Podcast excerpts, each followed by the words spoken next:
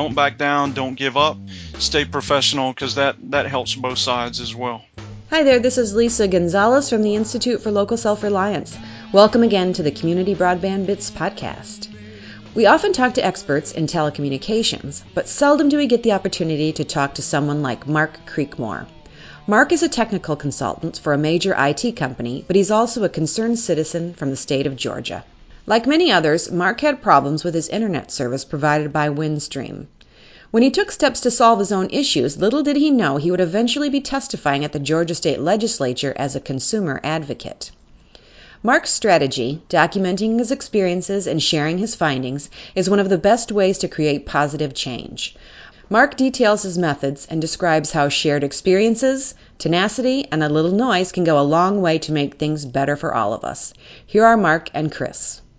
Welcome to another edition of the Community Broadband Bits podcast. I'm Chris Mitchell, and today we're, we're changing it up a little bit. Uh, we have on the show Mark Creekmore, a tech consultant for a major IT company, a concerned citizen, and someone I became aware of because of a tremendous amount of work he's done in Georgia to bring light to a, uh, a bad broadband situation. Uh, welcome, Mark. Good morning, Chris. Um, very excited to have you on the show. We've been trying to do this for six months, and I've never uh, was able to connect with you, unfortunately. But um, we, be, I became aware of you around the situation with uh, Windstream pushing a bill in Georgia to try and limit local authority to build the network, um, and that. In researching that and seeing what was going on, I became aware of your efforts um, to pressure Windstream into improving your connection. Um, mm-hmm. So why don't we start? Can you just tell me a little bit about um, your history as a as a Windstream customer? Sure, sure. I moved into uh, the community here, Dawsonville, Georgia, um, over four years ago, and um, at the time. Um, I was negotiating with my fiance where we were going to live, and and told her that uh, if if I was going to move to Dawsonville, I needed to know that uh, we had a good internet connection there because I often work from home and uh, often uh, remote in with customers and and uh, do remote uh, consulting. So it's important for me to have a connection that's stable. Um, about uh, uh, six months into um, my my time here in Dawsonville, I noticed that my speed started dropping consistently in the evenings, usually around 4 p.m and uh, and this was uh, a continued thing. It was not sporadic. It it started happening every night. And so, for those who aren't familiar, Windstream is a uh, it's a large company. It serves a lot of uh, predominantly non-metropolitan areas. Uh, a lot of customers in Georgia, Arkansas. There's some in Minnesota, but it's a it's a fairly large company that does DSL in a in an area which is hard to do DSL. So, uh, as a technical person, I'm sure uh, you weren't all that surprised. But what I really what I really wanted to talk bring you onto the show for is that in in most of our work we're focused on how communities can can work together collectively to build a network. And I often hear from people who are individuals who don't know what they can do you know wh- whether they don't have support in their community for doing something more substantial or they just ha- they think that that's many years down the road. They need a, a sense of what they can do in the short term. And so i want to go through uh, exactly what you did um, to try and document your problems and improve it. So so with these slower speeds what did you do? Well, Chris, at first I did, I think, what a lot of people do. I, I called Windstream's tech support and uh, asked what was going on, and and when my speeds would be improving. And and this led to uh, a few interchanges uh, with them over the phones. And long story short um, it seemed like every time I called I got a different answer and a different ETA as to when they thought they would have me fixed. Um, at, at first, uh, I wanted to believe that what they were saying was true, so I waited uh, for the first ETA that they gave me, and and I never got fixed at that point, as you just uh, mentioned, I decided it, it's time to do more. So um, the first thing I decided to do was document every single bit of communication I had with them, whether it was with a tech support agent or um, or online. Um, I, I, I wanted to have uh, the person's name, uh, the uh, amount of time that we spoke, everything that we said between each other, all of that documented, as well as um, my speeds consistently uh, dropping over time. So I set out to uh, to log every single time I was on the computer and noticed that my speeds had dropped. I, I set out to log all of that over over a long period of time so that I could have all my ducks in a row in, in case I needed to uh, go further with with the problem. And what kind of speed decreases were you seeing? Well, I, w- I was paying for 12 megabit connectivity and getting oftentimes below one connectivity. Wow. And so you you documented uh, in a log fashion. Did you feel it was necessary to record conversations, or just to to summarize it in in your own text? I summarized it in my own text, and I also used a uh, website that has a forum for DSL um, uh, reviews and other people who are who have issues called DSLreports.com, and I began posting out there every uh, speed test that I ran and every communication that I had summarized. And so you knew that you that your connection was capable of more um, out in the. Uh, it wasn't like just that you were too far away from the DSLAM because you had previously experienced faster speeds. That's correct. Almost every day, um, I was getting great speeds until about 4 p.m. and uh, and then it would begin dropping. And unfortunately for me, I've customers out on the West Coast, so I'm still working often after uh, 4 p.m. And, and need a connection to to stay reliable. Right, and that's a phenomenon we usually associate with cable networks, which is explicitly a shared medium. And so, you know, as a as a tech person, I think you and I could guess that what's happening is they're just way oversubscribed between the the DSLAM and their central office or somewhere along that route. That's correct. Yep. And so that's something they could fix if they if they wanted to. And so, despite your repeated calls and, and logging this, um, you know, you weren't getting satisfaction. Uh, what was the the time frame in which this was happening? Uh, I logged this over many months. Um, it uh, it went on for, um, off the top of my head, I believe at least uh, seven or eight months, and um, and at that point, that's uh, when I decided, okay, I, I need to be doing more than than just logging. I've I've got plenty of documentation. Now it's time for me to turn things up a notch. And so, what'd you do? I went on the internet to try and find out all of Windstream's um, executives' uh, email addresses. Okay. and um, and their uh, board of directors. So I sent an email to all of Windstream's executives and board of directors uh, in a nutshell, telling them that I had logged all my stuff on the internet for anyone to see for many months, and that uh, they still did not have me fixed, and that I would not stop until I do get fixed. I'm sure that helps that you're a technical person, and so you could dispel any notions that it was a matter of you just having your computer taken over by bots or something. And and I'm also sure that you had a very civil and friendly tone in in addressing them for sort of maximum responsibility. Absolutely, yeah. I I looked at it from a standpoint of how would I like to be treated if I were on the other end and and had never um, encountered me personally, and I also uh, worked from the standpoint of of if if we're not going to be professional, then we're never going to get anywhere. So um, I stayed firm, and I always uh, repeated back the same things, and uh, and let them know that uh, you know even though I wasn't someone who was who was going crazy and shouting and and whatnot over the phone, I was going to continue to put pressure on them until I got what I was paying for. Right. So you you wrote to all the executives. Did you get any responses from them? Uh, yes, I did. I got uh, assigned a, I believe she was called a, a case manager who contacted me and said uh, at that point that I didn't need to continue emailing uh, the executives that uh, that she would handle um, everything with me from that point on and uh, we began to uh, have some communication back and forth to uh, see what they could do to to get me resolved.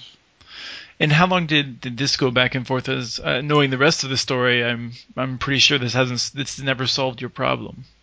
Um, actually, at that point, I did get a resolution. Uh, my local techs uh, came out to my house at 8 p.m. in the evening um, the day that uh, she contacted me and said that uh, they had never uh, done work in the evenings because uh, they were never permitted to do that. But apparently, uh, something had happened and they were told to come to my house immediately. so, um, so at that point, um, they did get me fixed. Uh, however, it was only temporary. It lasted about uh, three months, and then the same issues started happening again. Okay, and how did you resolve it then? I went right back to the lady and emailed her, and at that point, uh, did not get a response from her back. So I went back to emailing the executives again mm-hmm. and said, uh, "Hi, it's me again, and you know, sorry that uh, I'm uh, contacting you again, but uh, it is what it is, and and I'm not working again. And once again, I'm not going to stop in, until I'm getting what I'm paying for." for me, as I listen to this, I just think these are these are great steps that anyone should be taking when they're in this situation. Um, you know, fundamentally, I don't think companies like Windstream or Frontier, um, you know, these are companies that simply don't have the resources to connect everyone, and so uh, everyone that's in your situation should take these sorts of steps, um, and in the hopes that that this record will be useful in terms of moving forward. It may not be just in terms of a, an immediate resolution of faster DSL, but it, will be useful, I think, in terms of a record for um, policy changes to, to bring in more options and that sort of thing. Sure. Sure. So, so how did the uh, executives react this time? Did you uh, um, get a limo and an air flight to meet with them personally? I, I wish I could say that. I'm. I think they they all know my name pretty well at this point, but um, uh, at that point, I I did not get a quick resolve.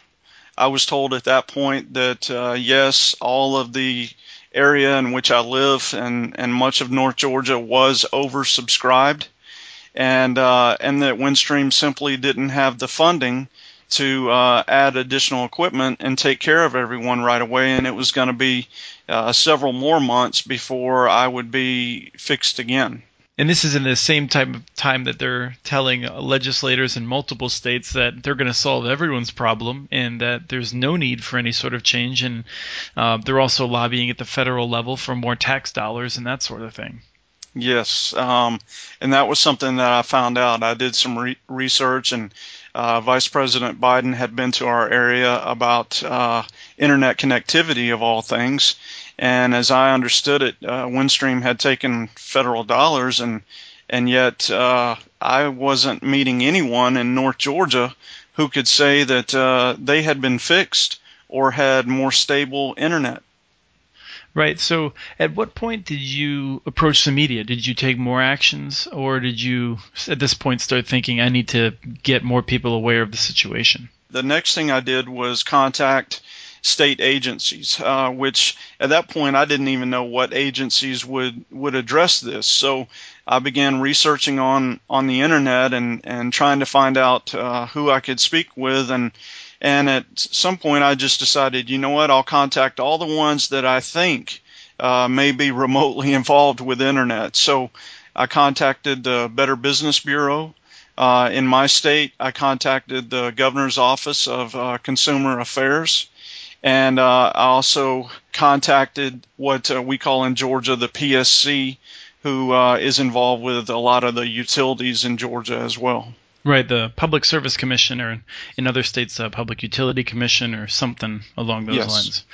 And so, did you just find email addresses and start asking questions of them?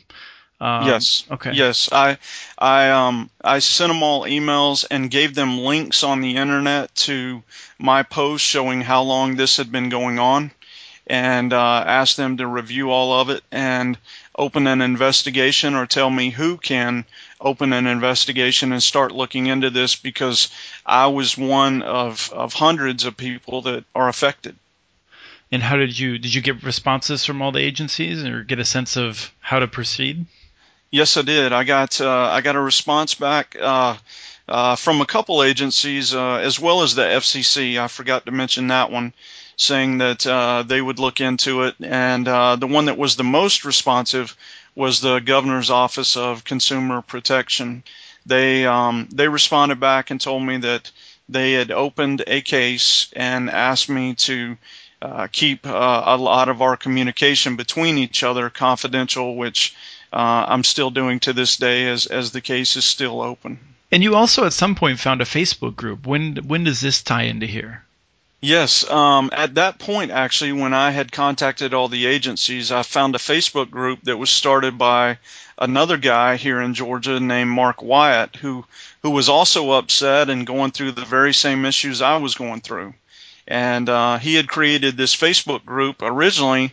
Uh, as he told me, he thought you know he'd be happy if he if he pulled in uh, 50 people to to talk with and and and discuss the issue with. And uh, Mark and I uh, at that point started uh, working together jointly to um, pass on information to anyone who joined the group and and to also um, ask our Facebook friends to share the group out uh, so that other people who were affected could could join the group. And I, I believe at this point we're we're approaching 300 people and have uh, have been able to uh, get a lot of people to file complaints as well and and make a lot of noise with us the coup of all of your efforts really came next, as far as at least the person from Minnesota watching is concerned, um, which was a, a, terrific video on local news. Um, can you tell us how you became uh, sort of acquainted with Jeff Chirico, the local re- investigative reporter, and, and how you worked with him? At that point, uh, I had uh, emails that I had sent to uh, the other state agencies. So I had a lot of detail and and uh, had it summarized pretty well what I had been going through, along with all the links that I had uh, uh added in to uh, tell people where to go to see all the all the speed tests I've been running over over time and so forth. So. Um, I then went out on the internet and found all of my local news media websites, uh, so all the major TV stations uh, in Atlanta, and uh, searched for who all the investigative reporters were, and compiled all of their email addresses into one email. And then I sent out an email to all of them at the same time and essentially said, I have a story about bad internet and I represent hundreds of people in Georgia who are affected uh, please look at all the history here, and uh, and essentially told them uh, the first person to contact me back with uh, interest in the story, I will give uh, exclusive rights to, and uh, and waited for one of them to contact me back, and sure enough, Jeff Chirico was the guy who took me up on it, and and we began working together from there. How long did that take? Um, uh, Jeff contacted me back uh, pretty quickly. I would say within a week of uh, of me sending that email out. You you actually helped him to craft an interesting story. What sort of advice did you give him? I told him that it that it might be fruitful to uh, pose as a a person who has just come to Dawsonville looking to get internet service at home and uh, and see what uh, what he would run into by by going and asking questions uh, about establishing internet as a, as a new resident in our county. And so his his whoever he had do it uh, was mic'd up and had a little camera, and uh, they get were promised by Windstream connection speeds of uh, in excess of six megabits, I think, or was it actually up to twelve? Um, at any rate, it was uh, an amount that they've clearly not been able to deliver with reliability to many addresses. Yes, yeah, that's correct. They, I didn't know exactly how they were going to go about it, um, but they did that as well as going around to uh, some businesses in the community and interviewed other other residents of the community as well to ask them what they thought of, of their Windstream service. And all of this coverage came out at just the right time when uh, Windstream was um, trying to basically lock out any sort of competition it might face by preventing any communities from being able to to invest in their own networks. So, what's happened since then? After Jeff interviewing one of Windstream's executives, um, we were given a, a map of the state and told by Windstream that they would have two thirds of the state uh, fixed by the end of 2013. And uh, some customers would not be fixed, possibly not even in 2014. And by um, fixed, you mean they would be getting what had been advertised to them? Exactly. Yeah, getting getting the speeds that that they're they're paying for. Of you know, of course, you know we have problems with weather and and small outages like that, but uh, but you know we were we were talking about you know just simply getting uh, the speed that we're paying for on a fairly consistent basis. Right, and so you you've been fortunate enough that you've seen a a, a return to what you expect to get, right? Yes, yes. Um, I suspect with all the noise that I was making that uh, I was most likely put on the list to be fixed pretty quickly. Um, in fact, uh, when I went to the state capitol to speak out against the bill that uh, they were trying to propose, um, uh, right after I spoke and the hearing ended, one of Windstream's executives approached me there personally uh, to tell me that um, it was uh, nice she, to meet you in person. yeah, not not exactly. She just said uh, she would do everything she could to get me fixed right away, and um, and so yes, my my speeds have improved, uh, and they've been doing good here for at least the last month. I haven't been testing it on a on a consistent basis like before because I've been traveling a lot with work. But um, I have told them that uh, even though my speeds have improved, um, don't think for a second that I'm not documenting any anything else that happens. Mm-hmm. Well, I think it's it's it's a perfectly instructive campaign of of what a person can do. Um, you know, you document as much as you can. Uh, you know, you have to make some noise.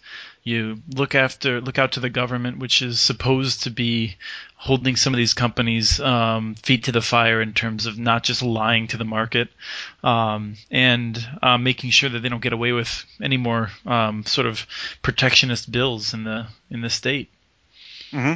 Well, thank you so much. Is there is there anything else that we should know about this story? Uh, I, I, would just like to encourage anyone who uh, might be listening to this uh, for the first time and and thinking that uh, this is a lot to do. That um, uh, if you look out over over the period of time that I have here, um, it wasn't as much to do as it sounds. Um, uh, a lot of time uh, occurred or went by while I've been taking all of these steps, and and uh, I would encourage them to uh, just not give up. Uh, don't back down, don't give up, and uh, as you and I discussed, to stay professional because that that helps both sides as well.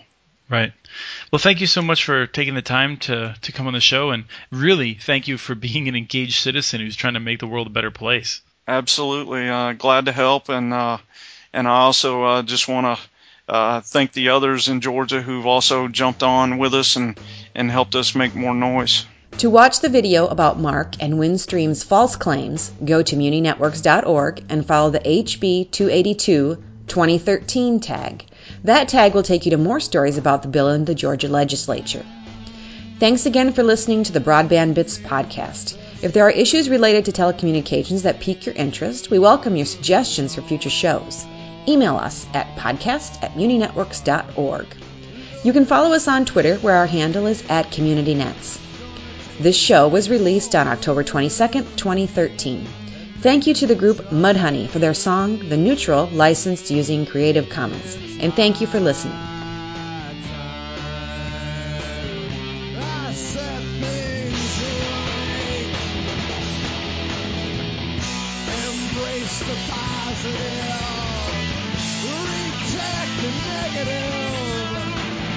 What about the neutral